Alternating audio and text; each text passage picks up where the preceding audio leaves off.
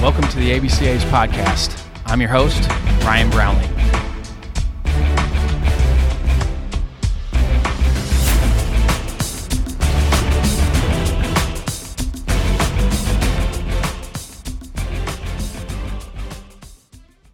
This episode is sponsored by Netting Pros. Netting professionals are improving programs one facility at a time. Netting Professionals specializes in the design, fabrication, and installation of custom netting for backstops, batting cages, dugouts, BP screens, and ball carts. They also design and install digital graphic wall padding, windscreen, turf, turf protectors, dugout benches, dugout cubbies, and more. Netting Professionals is an official partner of the ABCA and continues to provide quality products and services to many high school, college, and professional fields, facilities, and stadiums throughout the country. Netting professionals are improving programs one facility at a time. Contact them today at 844 620 2707 or info at nettingpros.com. Visit them online at www.nettingpros.com or check out Netting Pros on Twitter, Instagram, Facebook, and LinkedIn for all their latest products and projects. Make sure to let CEO Will Miner know that the ABCA sent you. Now, on to the podcast. TeamBuildr is offering both in season and off season strength and conditioning programs specific to pitchers or position players. These programs come free with any TeamBuildr free trial. Their software is trusted and used by the best. TeamBuildr has helped propel many teams to win championships and most recently the World Series championship Atlanta Braves. Personally, we used TeamBuildr my last couple years at Western Illinois. You can get the program once you start a 14 day trial with TeamBuildr. Use promo code ABCA when you sign up for your free trial at teambuildr.com. That is T E A M B U I L D R.com. This week's ABCA podcast with 2021 Collegiate Baseball News Rawlings Pitching Coach of the Year, Fairfield University's Jordan Tabakman. 2021 was a magical season for Fairfield, and a lot of that had to do with their pitching staff. Their starting rotation was 28 and 4 last year with 9 shutouts and 8 complete games. Fairfield was awarded an at-large bid, and if you follow the Division 1 landscape, you know how hard that is to do for a mid-major program. Fairfield's run ended in the NCAA Regional Finals. Coach Tabakman has spent time at Albany, Amherst College, and UConn. He competed collegiately at UConn. We cover all things pitching in this episode. This is a deep dive into the yearly calendar, pitch development, throwing program, drills, bullpens, practice planning in cold weather, recovery, and in season staff management. Let's welcome Jordan Tabakman to the podcast.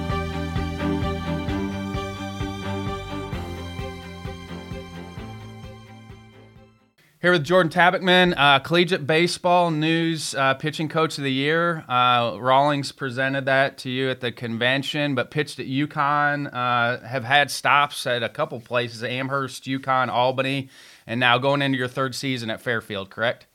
Yes, correct. Yep. Hey, what did you learn from John Wilson and Jim Penders? John Wilson, yeah. No, um, growing up, uh, playing with his team and the Twins um, that was an unbelievable experience. Uh, what he provided for us, and you know, in New Jersey with that with that travel team. I mean, he exposed us some, you know, to, to some of the top talent in the country, and I think that prepared all of us as we headed into uh, you know into college ball, regardless of what level it was. And he was, um, you know, just little conversations here and there with John, just kind of preparing us for the next level, and you know, for some that played professional baseball I think it went a real long way for us. And um, what, know, what did he tell you guys to try to get you ready for the next level? Well, I mean, he, he just, I think it was more of just the situations he put us in. I mean, the tournaments that, you know, we were, some of us were a lot younger playing up, obviously, and, you know, just to play against, you know, some big time Division One commits, you know, to, to compete against those guys gave us a lot of confidence as we competed in that college, you know, that college church, and um, you know, it seemed like I, it seemed like he had all the right guys in that area too. Yeah, we had. I mean, you know, from Steve Proscia, you know, to some other guys as well. I mean, just the some of the guys I was able to look up to. They offered me a lot of advice, you know, through the whole the whole circuit of the summer, and um, you know, I, it went a long way. And as we got into college, I think we were just prepared to you know go up against the best of the best, and you know that confidence, that comfort level was always there, just from you know the the you know, exposure we had in high school. Yeah. What about Coach Penders? Yeah, Coach Penders, I mean, the best of the best. Um, you know, what he did for me, you know, what he still does for me today, you know, I wouldn't be here without him. Um, UConn's been a huge part of my life. And, you know, just from the standards he held at UConn with us to, you know, now after college, I mean, he still keeps in touch, showing up at weddings. I mean, you know, he's from just the little details to the big ones. I mean, he, he has a obviously a really good thing going with UConn. I mean, they're at another level right now from when I was there, and it's um, it's pretty incredible to watch. It's you know it's fun to go back to see their new facility now and what those guys have. I mean, what what he's done there is is truly remarkable. You know, he's a big inspiration for me as a coach, and um, I'm always texting him every now and then. Like last year, we went to the regional. I uh, I sent him a text. You got any any advice?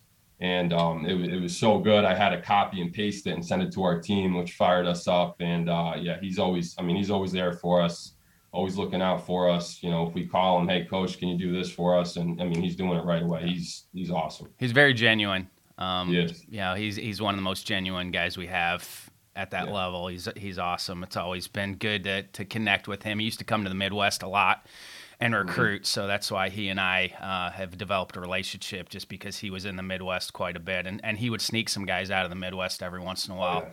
on the recruiting oh, yeah. trail. Hey, what's it mean to win the the Collegiate Baseball News Pitching Coach of the Year award?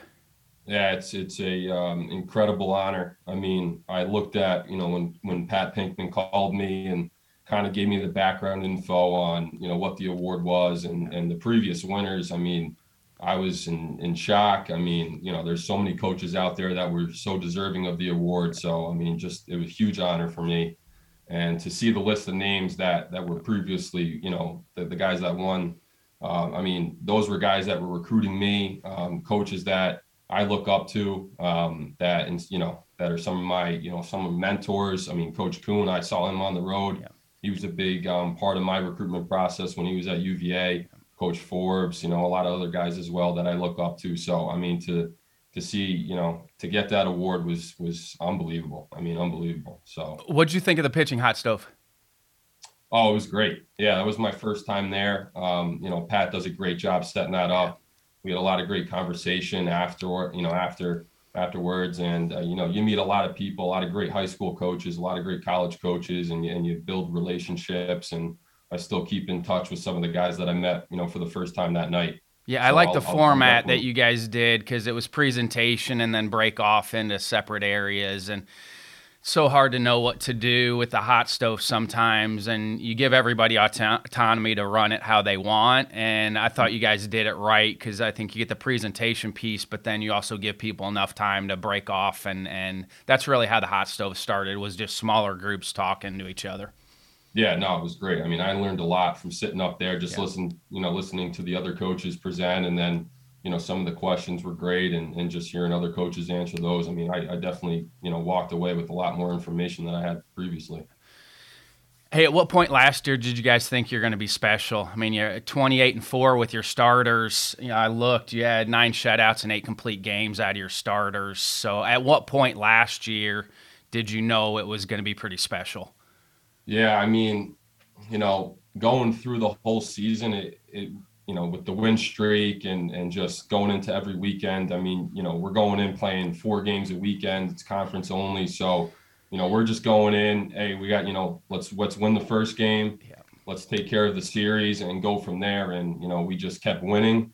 And I don't think, you know, I think our guys did such a great job staying level headed through the whole thing um, you know, our goal was to win the conference championship, and you know, unfortunately, we didn't. But because of the season we had, yeah, we but you played six games in the conference tournament. I mean, yeah. it, you gave it everything you got, and and I was going to ask you, did losing the one game during the regular season help you guys, or was it just like, okay, let's move on to the next one?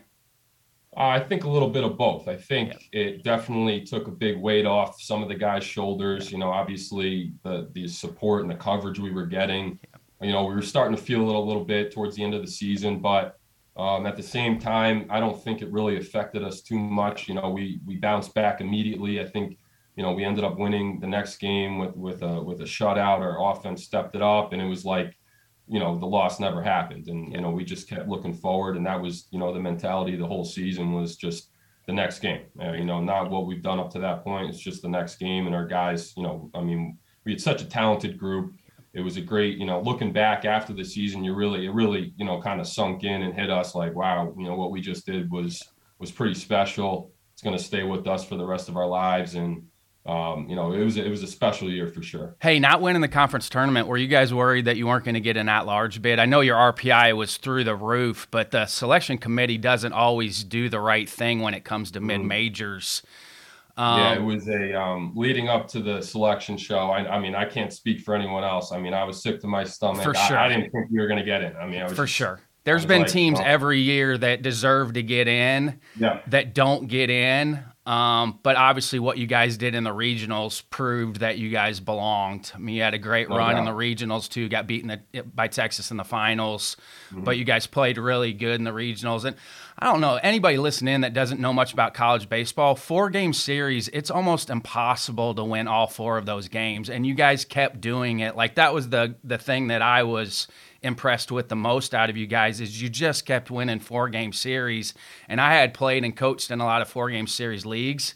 That's so hard to do is beat a team four straight times. Yeah, it was. I mean, we had obviously a lot of things go our way. You know, some of the games we won, it was it was a lot of luck. You know, a lot of bounces that that went our way. But um, you know, you look back at it, pitching, hitting, defense. I mean, we were we were very good in all three areas, and we were as consistent as it gets every game. Um, the conference was competitive. I mean, there were some really competitive teams. There were great games.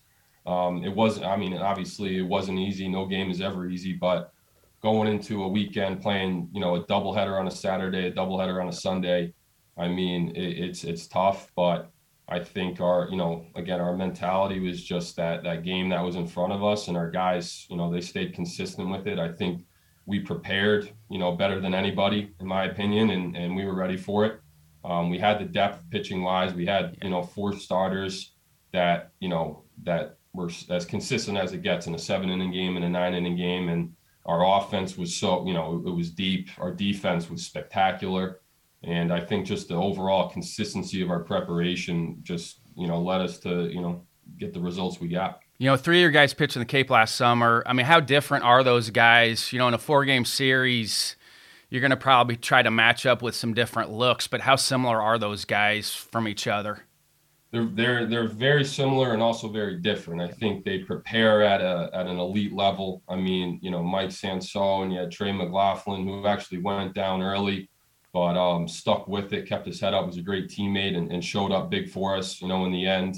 And then Jake Noviello. I mean, I can go down the whole list, but um, I mean, they just made each other better, and they made our entire team better by the way they prepared every day. They're great role models for for the younger guys, and I think when they were on the mound, we just had all the confidence in the world. I mean, if we went down early, we knew, you know, we were able to limit. Our offense was going to step up, get some get some timely hits. Our defense made some great plays behind us, and you know, it was just they just made everyone on the team better. And I think that's why we were able to be so good last year. Are you calling pitches? Um, I did every now and then, but Mike Caruso really um, he ran the show. I mean, he he was he's a veteran. He he knows our pitchers so well. Um, so you know, I was extremely comfortable. He, I mean, he every time Mike was behind the plate, he was calling the game, yep. and he did a great job. We, you know, we had we had synergy.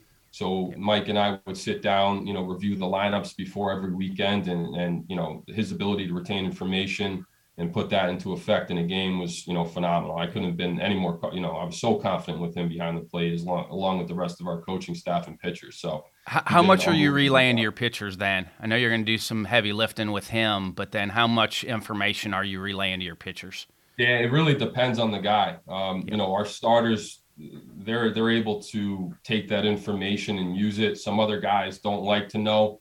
They just like to get on the mound, compete, whatever's put down. They you know they like to attack with, but um, what I like to do is really get to know my pitchers as best as possible to see, you know, what information they can handle. You know, some guys like the information, some guys don't want to know. So it really depended on you know each specific guy. I liked going back to the video and just showing how we got guys out, our guys. I know synergy is mm-hmm. good because you can see a bunch of different games, but we tried to take snippets of how we had attacked guys. You know, in the Summit League, you played everybody six times. So you had a long history with guys and a lot of video libraries. So that's what we would go back to. And we wanted them to see themselves have success against the other lineup that we were facing. I thought it helped Absolutely. their confidence. I mean, everybody does it a little bit different. And I think it's, mm-hmm. it's unique to each program how they're going to relay the information to the guys and that's the the art piece with with pitching and, and catching is how much information you're going to relay and what works for the Absolutely. individual yeah, no, video is a, is a obviously a great tool. It's a great, you know, it's great feedback and and similar to what you were saying, there's a lot of guys where, you know, I'll clip out, you know, the bad pitches, the the hits and, and just show them, yeah. you know, getting swing and misses, execute, executing yeah. pitches and it's good. We do a lot of, you know, visualization work and I think um, to see that, you know, that video over and over again of, yeah. of just success helps them, you know, in their mindset going into games. It gets their confidence level up and I think that's definitely a big piece. How are you walking them through the visualization? Yeah, there's a lot of different techniques. Um, a lot of guys like to do different things, whether it's you know standing on the mound with the eyes closed, yep. you know just visualizing, you know pitching on our mound. Um, you know, I'll send them a picture of a of a mound that they're about to pitch on at a you know an away site. Um, you know, it's watching maybe a major league pitcher, you know, or themselves, you know, getting success over and over again, executing pitches over and over again. It's really different with a lot of guys. I don't like to just do one set system. Exactly. But um, you know, they're they're really bought into it. They love it. They do it on their own. Um, you know, we do a lot of you know mobility, recovery, yoga stuff, and and our guys are just they they they completely run with it on the by themselves now. Yeah. So they make my job easy. But um, yeah, they're really bought into it, and I think it goes a long way we took some from the military too from a worst case scenario at times because when they do their after action review or they're preparing like they'll put themselves in their worst case scenario so we would have mm-hmm. them visualize sometimes like hey bases loaded here you just walk the bases yeah. loaded and, and see themselves get out of it too just because it's not going to be rosy all the time for for guys yeah. when they're out there. They're going to get punched in the mouth. So we wanted to, we wanted them to kind of see themselves work through some adversity too with the visualization piece also. Yeah. Yeah, definitely. I think for the most part we are we are, you know, we'll have like a, a topic of the day or a moment of a situation of the day where like you said, you know, maybe it's man on second base, we're up one, two strike count you know, visualize, you know, executing an inside fastball or, you know, yep. you know, throwing a curveball out of the zone for a swing and miss. And I think, um, you know, our, again, our guys like to go with it in their own way, but it, it definitely is visualizing yourself in a lot of adverse situations. So when you're in that moment, you know, it's like you've done it before. And I think that confidence goes up with it. Are you having them do much shadow work in the bullpen? Yeah. I mean, I for like dry reps. It, yeah a lot of dry reps where um, you know we have a lot of extra mounds, so there's a lot of extra space for our guys when they're not getting off the mound that day. You know, everyone likes to get off the mounds, you know, daily, whether they are thrown or not. So um, you know, some guys like to do it more than the others, but you know, you see Max Scherzer doing it, so you know, I just hey, look, if the best of the best is doing it, we're going to do it too. So um, our guys, you know, they're hopping on. You know, sometimes they put headphones in to eliminate, you know, the outside noise or they're standing on by themselves. But yeah, they do a lot of that. And I think again, it's a it's a good piece of visualization that goes a long way. Hey, your guys that pitched this summer, what'd you do with them this fall? This fall, so depends on you know, like some like Mike Sansone, um, when you accumulate what he did in the spring and the summer, he um, he he got off the mound, you know, a couple days a week at a very low effort. Um, some guys that came back with a minor, you know, injury, we kind of, you know, held them down a little bit. And and most of the guys we had thrown live for the entirety of of the of the fall. We had a lot of, you know, a lot of guys that did not get a lot of innings last year in the spring because of you know the conference only and our starters going so deep into the game. So they got you know they got their summer innings in and and they were fresh for the fall. So I would say a majority of them, about 95% of them, you know, logged about 10 to 15 innings in the fall. How are you attacking the fall inner squads for those guys that are full go? Are you one inning at a time? Are you letting them go? Are you lengthening them out? How are you handling the inner squad piece in the fall? Yeah, so you know, each week we kind of build them up, and you know, we will get the guys that typically do extend to four innings, five innings at times, rarely five innings, but you know, we're going once or twice a week with them from one innings to two, depending on what you know their role is, what we anticipate their role being. But um, yeah, we'll we'll go up to about four innings with the guys that we typically extend. And then when they're done with the fall, then what are you having them shut down? Are you going to have active recovery? What are you doing with guys when they're done with the fall? Yeah, um, most of them head into an active recovery phase. Yeah. They'll put the ball down for you know I think for a few days. I think the the way the game's trending now, it's it's less time of putting the ball down. Guys are starting to throw. You know, they just play catch about three days a week, keep up with their you know their arm care routines, yeah. and then um, you know they all get their you know throwing schedule kind of I think when you know about December hits that that leads them up to um, you know re- to be ready to throw live when they return from winter break. How are you handling your new pitchers when they get there when they get on campus? Yeah, for for the freshmen or yeah, so I like to obviously get to know them very well. Um, you know, we sit down, we have a lot of one-on-one conversation on you know what's really made you successful up to this point. How can we continue to maximize those strengths? And it's a lot of education really. It's um you know educating them on you know the game of of, of the, the college game and you know what the speed of the game is like how to prepare with runners on base. I think that's one of the, the biggest struggles for the incoming guys is is pitching with runners on base and it could really speed up on you so that's really the first thing we attack is getting comfortable with runners on base you know getting your looks down executing a pitch at the same time. But um, overall it's really educating them on you know how to attack. It's you know again it's the same game but a little different because you're at a you know you're at a higher level now. So it's um, a lot of one-on-one conversation, a lot of one-on-one work, and it's fun. You know, it's fun. It's it's always good to have new faces and, and see what they can do. Yeah, because the the better ones in high school aren't going to deal with a lot of traffic on the bases. They're just not because they're going to get guys out consistently. Hey, are you relaying any information to your recruits, your incoming guys, before they get on campus? Yeah, I try to as much as I can and, and get them as prepared as possible. So when they show up, it's not, you know, it's not really starting at square one. So, you know, we'll have conversations, you know, maybe once or twice a month, just kind of checking in, seeing how they're doing, you know, what, what, what's going well for them, what are they struggling with. And I just try to mentor them as best I can, not by, you know, not stepping on any toes with their, with their high school coaches or travel coaches, but the more conversation I can have with them before they step on campus, the more you know ready they are going to be for the time they step in in the fall for for live scrimmages.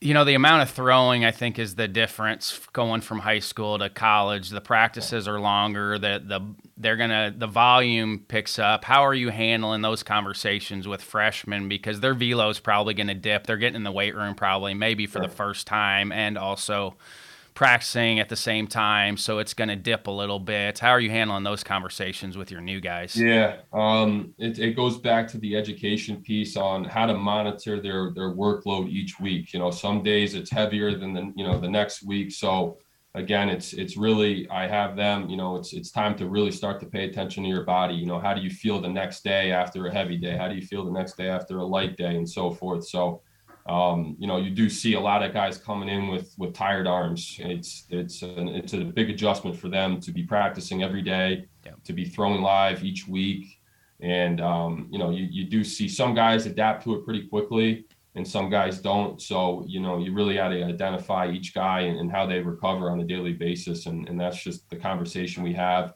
paying attention them, you know, to them weekly. And you know, kind of adjusting as we go. I think that's the biggest thing. I don't like to have one set program and if, if it works for you or if it doesn't.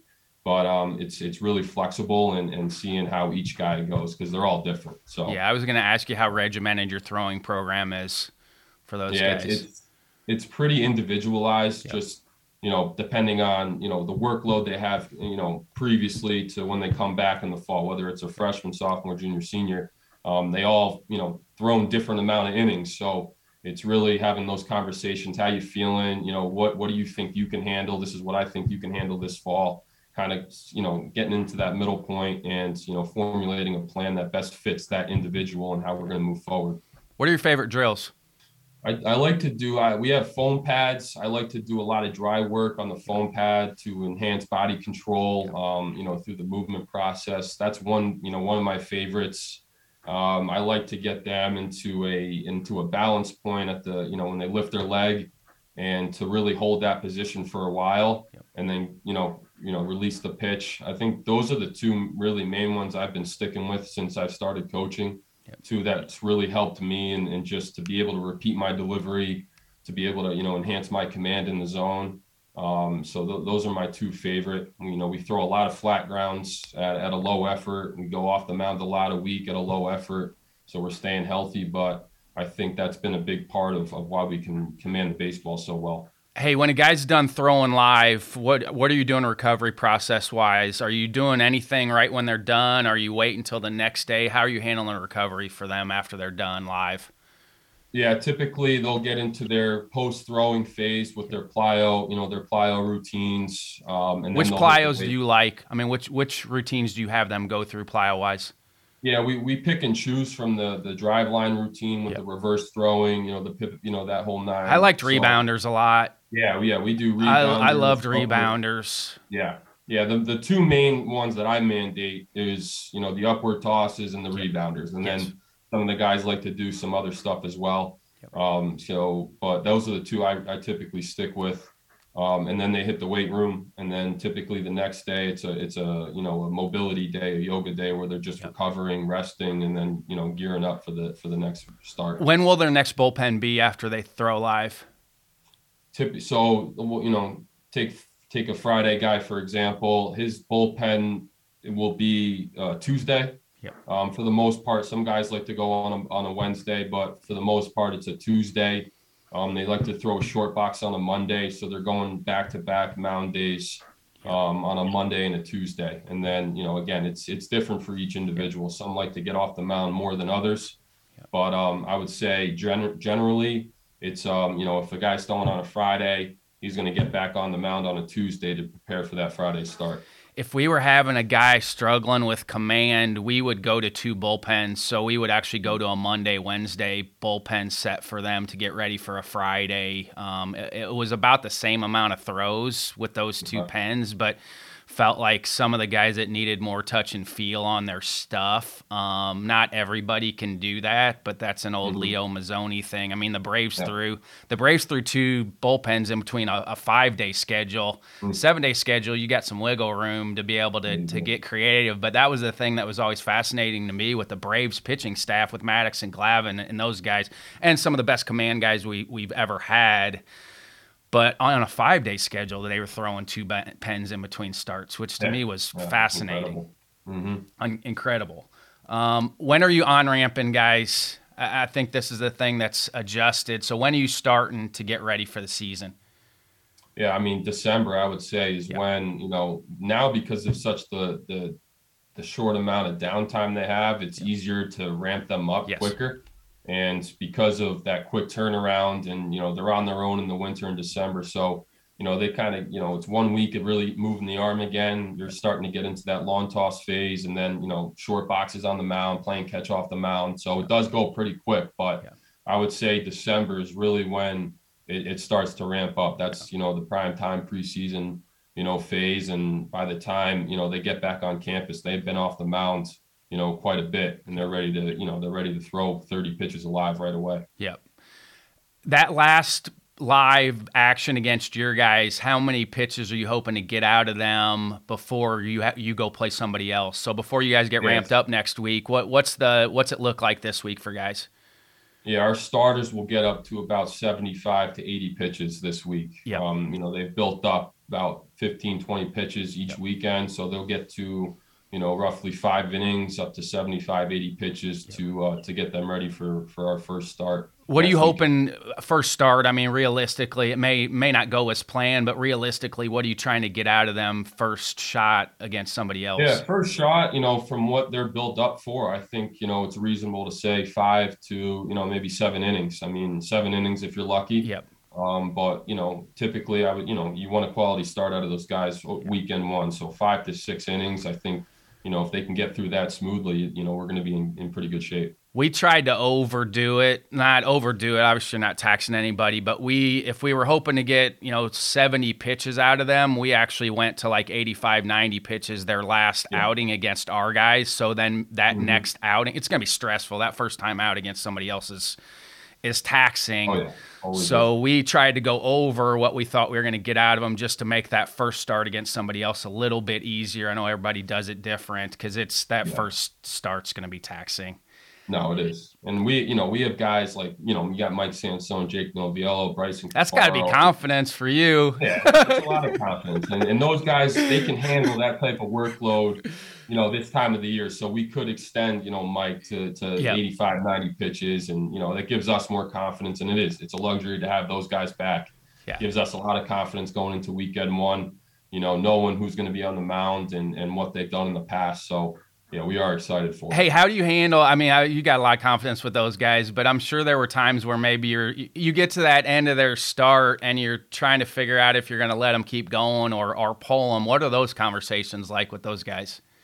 Yeah, they're they're always fun conversations. You know, they always, you know, if they're not saying they want to go back out there, we got a problem. But yes. they are, you know, they're always like, Coach, I'm good for one more. I'm good for one more. So always. it is, um, you know, every every coach knows that's that's one of the most difficult conversations. So it's yes. obviously dependent on the situation, but yeah, those are always fun conversations. Are you relying on your catcher for that too?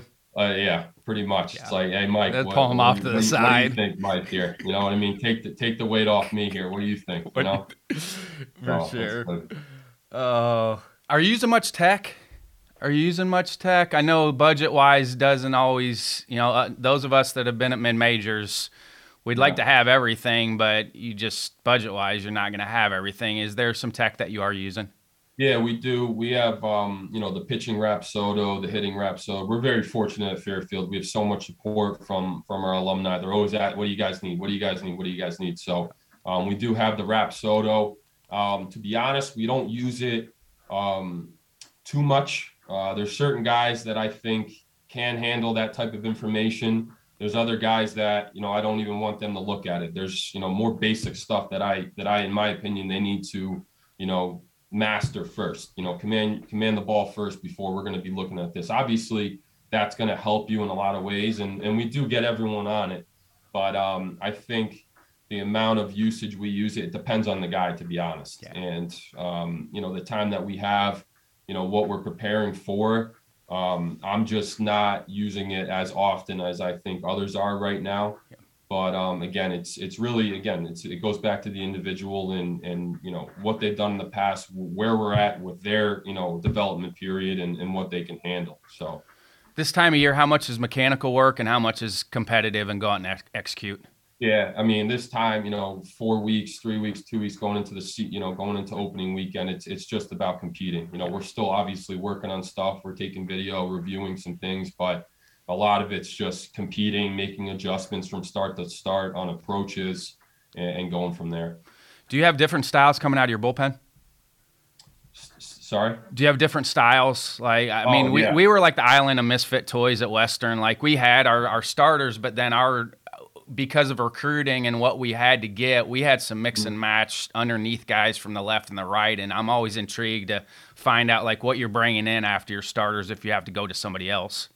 Yeah, I mean, we have we you know ranges in velocity, ranges of arm slot, lefty, righties, you know, thought process. I mean, it's it's different every you know every guy we're going to roll that roll out there is completely different, and I think that's what we benefit from. I mean, we have a guy throwing you know 80, 82 who has six pitches, and and he's yeah. constantly you know, keeping guys off balance. And we have all the confidence in the world, regardless of how hard he throws to go out there and get the job done. And we got another guy, you know, 88, 90 with a good breaking ball, yeah. you know, guys from the side. So yeah, we're, we're, we're, um, you know, identifying, you know, what situations they best thrive in. And, and we have a lot of them and we're, we're confident with the pitchers coming out of the bullpen, regardless of who it is to come in in any situation. But yeah, like you said, from a style standpoint, it, everyone's different and, and that's the way we like it too how are you getting your new guys ready to pitch out of the pen? Because a lot of them haven't been able to do that and haven't had to do it because they're plenty good enough to be starters in high school or before they get mm-hmm. to you. How are you handling getting guys ready to, to be bullpen guys? Yeah, no, it's definitely an adjustment for them. I like to have more of our veteran bullpen guys have conversations with them on, you know, you gotta you gotta really experiment, you know, at this time of the year. You know, how long does it take you to get ready when you gotta you gotta throw, you know, very quickly in the bullpen and you're gonna come out with a you know a man on second base. So it's a lot of conversation, it's a lot of trial and error. So we're putting those guys in those situations where you know you're going to be coming in in the fifth inning. So you know kind of prepare for that. You, and then sometimes i like to not tell the guys and say all right you know he's he's going to be done after this inning. You got to get hot right now. So it definitely is a lot of trial and error. It's a big adjustment for them right away to you know be ready by the time it's pitch one for them yeah so when they're down there during the game i mean do you give them any stipulation on when they know they're ready. I always felt with the new guys, like they were telling me they were ready and they're probably not ready. We tried to have them at least throw one batter down there just mm-hmm. to make sure they were ready. And I, am always intrigued to, to see what pitching coaches relay because that, that's a tough thing. Like, because the new guys probably think they're ready and they may not be ready to go in yet. Yeah. I try. I mean, obviously, the, the, whatever you have planned never goes as planned going into the game. So I try to give our guys as much information before the game as possible on, hey, this is Plan A, this is Plan B, this is Plan C. So regardless of what you know what comes out of it, you got to be ready. So I like to have them moving, you know, constantly throughout the game, keeping their bodies warm. If they are active that day, they're going to be in the bullpen, you know, moving their arm around through, you know, almost every inning by you know when the third inning hits, kind of reading the game, um, and we're communicating as much as possible. I like to you know make sure the guys know as far in advance as I can to to let them know, all right, you're going to be coming in this situation, be ready for it. And for the most part, I think um, our guys do a pretty good job of being ready for for that situation. How is your guys' recruiting timeline? Are you going early with guys? Are you more junior seniors? Uh, what's your guys' recruiting timeline? Yeah, I think it's it's pretty normal. I mean, we're, yeah. mainly always on the junior class. I mean, if some seniors pop and, and we got room for them, you know, we're gonna you know we're gonna identify those guys and move and try to move forward with them. And, and we're also identifying some sophomores as well, seeing who's you know generating that list, building that list on on who we should follow in the spring. And you know, if we can move on uh, on a sophomore, we would love to. I mean, yeah. you know, obviously you want to beat some other schools to the punch with guys that you project to be um, you know some top guys for you. So you know for the most part, it's I would say it's the sophomore through the senior class. What do you wish somebody would have told you before you got into coaching? Hmm. It's a good question. Um, it's a good question. I, I, don't really know, to be honest. I don't know how to answer that. I love um, it. I, I, love just learning. I mean, every year you're. you're Did you're you get some better. good advice early from somebody? I mean, you've been yeah, around I some mean, really good coaches. So, did you yeah, get what was I some mean, of the best well, advice you got when you first got into it? I mean, I, when I was in college, I, I always knew I wanted to coach. Um, you know, I talked to Coach MacDonald, you know, my pitching coach from UConn a lot. Um, hey, you know, I want to get into college coaching. He told me I was crazy, but um, you know, it's he, you know, he said it's a grind. You know, it's it's going to be um, you know some light meals at first a lot of traveling a lot of networking but um, you know if you can stick with it you know it's going to be it's going to be um, rewarding in the end. And um, every year is a new experience. Every group is different. A great you know a, a new experience. I'm learning and, and, getting better as a coach every single year. Um, you know so but you know coach mack from UConn gave me a lot of great advice when i was you know when i was a player. I paid attention a lot um, you know, during my time in college on, you know, what they're doing behind the scenes. And I think, um, it, you know, for me, it was more just, you know, I was more of a visual learner, you know, just trying to really pay attention to how they operate in situations. And I think that's what, you know, has prepared me to be, a, you know, a coach today. Hey, with your incoming guys, what would you like to see out of them a little bit more that maybe they're not getting with uh, high school on the travel side? What would you like to, to, to get them a little bit more ready to, to step on a college campus? Yeah, I mean, um, I would say just from an approach, like to uh, having an approach on the mound. I think I think the the the, the level of training right now is at a at another level. These guys are it's all time really high. locked in. Yeah, it's at an all time high. The, what the resources they have now. I mean, these guys are I, I think are so talented. Um, but what I'm seeing is the the conversations that I have to have over and over again with our freshmen are, are just you know how to pitch really i mean we they, they come in just throwing not having a plan, not you know understanding what it is to command your fastball on both sides of the plate, how to command a breaking ball out of the zone, yep. you know how to attack behind in the count, how to pitch with runners on base. Yep. Um, those are the pretty common conversations I'm always having with the freshmen coming in. So I would say, you know, if I were, you know, it would be just educating them on on how to pitch rather than just throw and train. Do you have a fail forward moment? Do you have something you thought was going to set you back, but looking back now was one of the best things that happened to you? Um, everybody has to answer this one. Yeah, the, yeah, the 160 podcasts I've done, everybody's had to answer this one. Yeah, I except mean, for the sports writers, they don't have to answer it.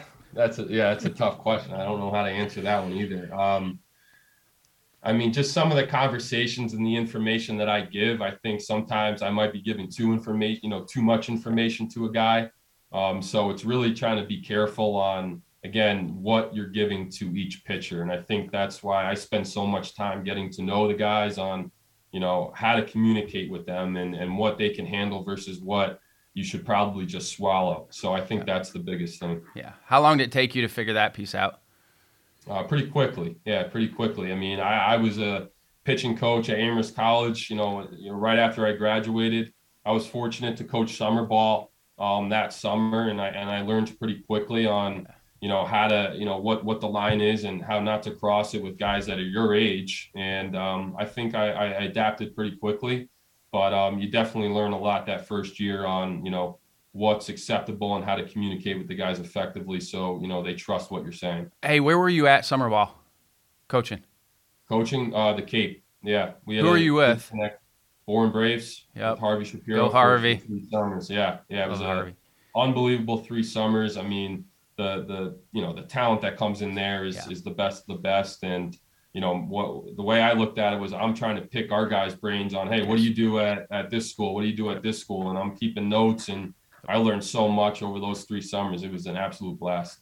Yeah, it's great. And you know that's the tricky thing with summer ball. As long as you send them back healthy, like I always felt like I did it five summers. I felt like if I could send them back to school healthy and a little bit better, uh, then I did my job as a summer ball coach. Yeah, I mean, you, you want to stay out of their way. They're they're in yeah. the Cape Cod League for a reason. So you know it's um, you got to be careful there but um, I, I i could say in, over the three summers i had you know the pitchers that i had every single one of them was outstanding great guys and um, they're always they were they're always open-minded always eager to learn new things.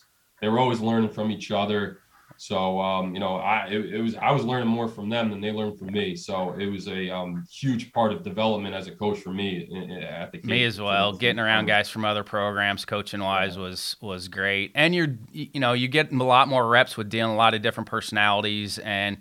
Absolutely. You know, it's fine to just be a, a you know a, a, fall spring coach at your college and then go recruit. That's fine too. But for the young coaches, I feel like at least a couple summers just allows them to be able to tinker a little bit here and there and find their mm-hmm. own voice where maybe there's not as much pressure on you because it's not during the year where, where you have some freedom to to make some mistakes in the summertime and, and be able to find your voice and deal with a lot of different kids too. It's awesome. Yeah, definitely. And, and they're, you know, those guys are coming in with so much success. So you try to yeah. be there for them when they do face some adversity. And I think that's kind of the role that I tried to take on most was – helping them when they were when they were experiencing some failure, you know, maybe for the first time. So I think that was a big piece of it.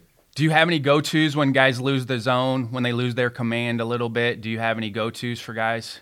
Yeah, typically, um, I usually say, you know, pitch at, you know, a less effort. I think, you know, I, I typically say go go to 90% for right now. You know, go, get to 90%, get in control of, of how you're moving. And I think, you know, commonly that's been the biggest help you know helpful useful adjustment that that those guys make because when when things aren't going their way they trip they typically start trying harder yeah. so i think you know at that time less is more for them you know yeah. get dialed back to 90% get yourself back in rhythm and um, you know that's typically my go-to i would say yeah, the, the things we bared down on film wise was if their handbrake timing was good, if, if when their mm-hmm. knee was dropping, their hands were breaking, and then when their foot front foot planted, if the ball was in a good position to throw from. We felt like mm-hmm. if they could do those two things, they probably were going to be around the zone. I felt like that's when guys lost the zone. Their handbrake timing got off, and the ball yeah. wasn't in a good position to throw from when their foot landed. Yeah, I mean, typically they're always like, Coach, what's wrong with my mechanic? And and, and it's always, you know, it's typically never your mechanics. I mean, your mechanics are the exact same. It's typically always timing. Yes. So you know, you want to. I like when our guys, you know, have struggle in bullpens. I do. I think it's Yep. the best preparation to make those in-game adjustments on their own. So you like to put them in challenging situations, uh, you know, during their bullpen sessions, and I think that's the biggest, the biggest, you know, help for them. To, um, you know, experience how to make those adjustments on your own. I like to stand back there, not say as much, be very hands off, so they can be their own coach in a way where, you know, I'm not going to be in their ear when they're out there in the game and they're struggling. It's it's good for them to, you know, know what, you know, why their timing is off, how to fix it, and make that in-game adjustment, you know, from pitch to pitch. Are you using stand-ins or strings at all in, in the bullpen? Yeah, I mean, we're we're using a stand-in, whether it's um, you know our batter dummy or our actual hitters. They like to stand in as well and track the ball.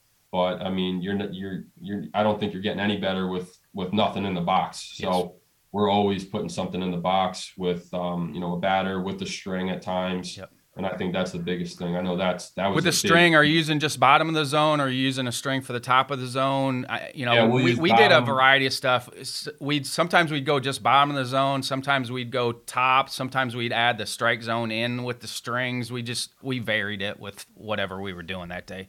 Yeah, yeah, same thing. We vary it. Um, typically, we'll either have it at the top or bottom, depending on the guy. Um, you know, if it's a guy that we're working up and down with approach wise, we're gonna typically stay at the top of the zone because that's a little more, you know, of a challenging adjustment for them to make. So, yeah, that's that's what we're doing with the string.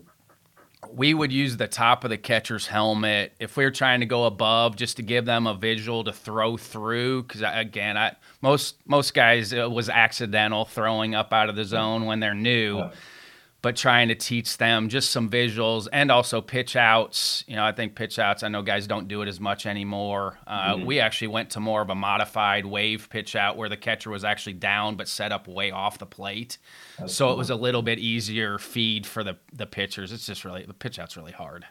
Yeah, it is. It's it's a lot harder than you think, and, uh, especially when there's a guy on third base. You know, it can get really challenging. But yeah, yeah, that's we we, we- should practice that more often. To be honest, we, we don't practice. yeah, but you don't have enough time. I mean, it's for Division One. Like you don't have enough time to, to get everything in that you need to get Yeah, it is. into. It's tough.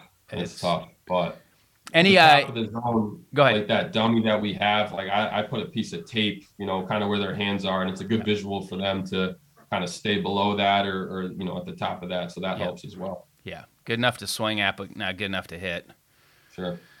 Hey, any evening or morning routines that you have that you like? Uh, I always like to to talk to guys about maybe something they're doing on a daily basis that they feel like help them.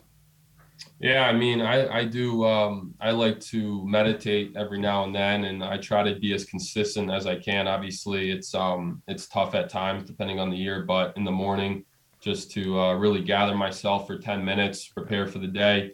I think that's the biggest thing that helps me. Um, just just be ready for the day and and how I'm going to go about, you know, communicating with our guys and you know our practice plan going into the weekend. So I think, you know, just a quick ten minutes of um, you know kind of visualizing the day, meditating is is what I've been doing. Are you are you tweaking breaking balls much for guys? Are you switching to curveballs or to sliders depending on things? Are you tweaking much w- with guys? Um, breaking balls not as much. I think change ups, Yeah. um, you know, is is the thing that I'm more comfortable doing. Uh, I was a change up guy. Breaking what grip did you use for your changeup? I, I used the split change up grip. Yeah. So um, yeah, I was never a circle change up guy. Um, but I am familiar with Split or more fosh? It was it was like a like a three finger kind of like I don't know Yeah. what you, you Vul, Vulcan grip. Yes, I guess what they Vulcan, call it. yep. So yeah, um, I, I feel like I'm pretty comfortable making adjustments with the changeup. So that's that's one pitch I'm pretty much, you know, tinkering with each guy with you know how they're holding the ball, pressure Yep. point wise, how wide their fingers are on the ball. Um, as far as breaking balls go, we use softballs. We spin the softball Yep. a lot. I think when you put the baseball back in the hand, you, know, the hand, your your feel Get out over the top of it much better. Jerry Weinstein has that in his throwing program. It's it's Mhm. good because when they get back to the to a real ball, they get over the top of the ball better with their fingers. Yeah, that's been a that's been a huge help for our guys spinning the softball. I would say. We tried to work off their primary fastball, like you know, and we had some guys four seams, some guys two seams, but their primary fastball we tried to work their stuff off that, especially with the middle finger. We tried to keep their middle finger the same and then work off of it uh, just for feel purposes. Again, it doesn't always work, but that was some of the trial and error. If we were having a guy with getting a hard feel on a pitch, we just tried to keep their middle finger the same as their primary fastball and then switch their grip a little bit on whether it was slider, curveball, or changeup. Yeah, no, that's that's a good approach. I like to in, in our bullpen sessions if they're struggling with the breaking ball or the changeup. I think a big thing that helps is is alternating. You go fastball, yes. curveball, because yep. A lot of them are you know slowing their arm speed yep. down or not getting yes. their full extension out with their yep. breaking ball. So if you can alternate and then blend that timing, the speed of the arm, and the release point, that's typically a, an adjustment they're able to make and feel pretty um, rapidly. I love to change up long toss, and then same thing, alternate with a change up grip and then a mm-hmm. fastball grip on their long toss with it. I know everybody has their different views, but uh, same thing. I felt like it got them through their release point better, Absolutely. focusing on their fastball and then adding their their secondary pitch in with it too. I just felt like the blending piece was was a lot better because they could feel their arm action better. Yeah, absolutely. I think throwing when you when you're working on a change up or you're getting the feel for a change up, throwing it at an extended distance yep. um, is is big and it helps them work through yep. feel what it's like to to pitch at 97% with it. And when they get on the mound, you're at a shorter distance, but it's it's easier to kind of work through the catcher with it. Yep. You know, we do a lot of short box work with the fastball and the breaking ball. Typically, guys struggle with the changeup, so yep. we extend the guy, the catcher behind the plate a lot to Love work it. on the changeup, which which the guys really like. We would have them use the back corner of home plate too to try to take their middle finger through the back corner of the plate to allow them to get a visual of okay let's throw this pitch down the middle right now low and just mm-hmm. see what it does. And it gave guys some confidence that hey i can aim this pitch. I can throw rifle this thing right through the back corner of the plate and let it work. And it ends up being a pretty good pitch. I think sometimes with changeups guys try to be too fine with it Absolutely. and it's going to fade. And so it ends up way off the plate not where they want. Yeah i think similar to what you're saying what i like to do is um, move the catcher Yep. Um, you know, typically glove side because they're not getting that full extension. Yep. So, you know, the, the first thing I go to really if they're struggling to get it over the plate is, you know, I'll yell to the catcher, hey, just move glove side a little bit, extend yep. off the plate. They feel what it's like to really extend with the changeup, really work through the catcher with it, and and it's it's a good feel for them to uh, to make that adjustment with. Yeah, I loved starting the catcher on the glove side just to force them in the yeah. beginning of the pen, just to get through their throws a little bit mm-hmm. too. How much short box stuff are you having them do with the catcher um, up close? Our guys will will do short boxes probably twice a week. Yep. You know, in addition to their bullpen, they love it. I mean, yep. it's it's easy. You move the catcher up in front of the plate. You can throw it a you know a, a, a low effort where you can yep. stay healthy, but you're getting reps off the slope, which I think is important. The more you can do that, the more consistent you can be and um, you know ready for when you're you know you're actually throwing live. Thought it clean the breaking ball up too to have the catcher start close on their breaking ball just so they could hammer the breaking ball in there for a little bit and then move the catcher mm-hmm. back as they got comfortable with it too. Yeah, I think yeah, it's a, it's a big help, big resource, yeah. big help for them. You know, definitely spin the ball. It's it's huge. Hey, with long toss, you letting them go out as far as they want. I know everybody's different on their views of long toss, but are you letting them go as far as they want? Yeah, I mean, each guy, you know, can handle a certain distance. So I like to in the fall really get them on a on a football field where they can have a good visual of yardage and, and yes. how deep they can go throwing at it, you know, at a controlled effort where they can command the baseball. Yeah. So they get a good idea on on, you know, kind of where their starting point is and, and how deep they can actually, you know, go moving forward. So I love long toss. Um, the guys are different with when they do it throughout the week. Some guys like to do it you know the day they're going off the mound. Some guys like to do it, you know, a different day. Yep. But um, yeah, I'm I'm I'm never really putting a restriction on it unless it's um, you know unless it's you know not helping them in a way or you know causing their arm to be more tired in certain situations. Same thing with pull downs and compressing. Or it's it's up to them uh, how they're feeling that day if they want to really yeah. get after it on the way back in. Definitely. It's it's really up to them how they feel. Sometimes you got to push guys, hey, let's get it in today. I know you're not feeling so hot, but this might help the body a little bit. So um, but yeah, it's really I, I, like to leave it up to the individual on, on how they feel that week. And obviously it depends on when they are throwing off the mound. So it really varies. How are you handling the warm up for them? I mean, are you getting a pretty good sweat going before they pick the ball up? I like for them to to get a sweat going. Um, we do a lot of you know catch uh, with tired legs, so um, I like to condition them you know twice a week during you know before we begin catch, yep. so they can you know really figure out what it's like to you know when you are in the fifth, sixth, seventh inning to pitch yep. without you know your, your your best strength, and I think that goes a long way. You know sometimes in bullpens I like to break it into two, you know, to two innings, I would say. And then in the in that, you know, you know, that half where you're sitting down, they're jump roping, they're doing squat jumps, getting their legs tired, getting back on the mound and really figuring out how to pitch where you're at 85, 90%. So And the heart rate too. I mean, yeah, get the heart, heart rate, rate up and and see if you can get it under control.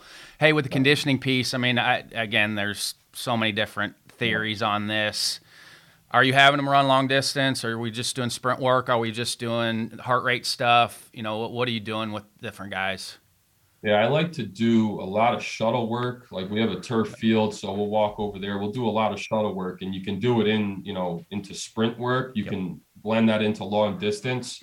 I like them going back and forth, and um, I would say it's it's a it's a mix. Um, you know, again, it's a mix. It depends on the day.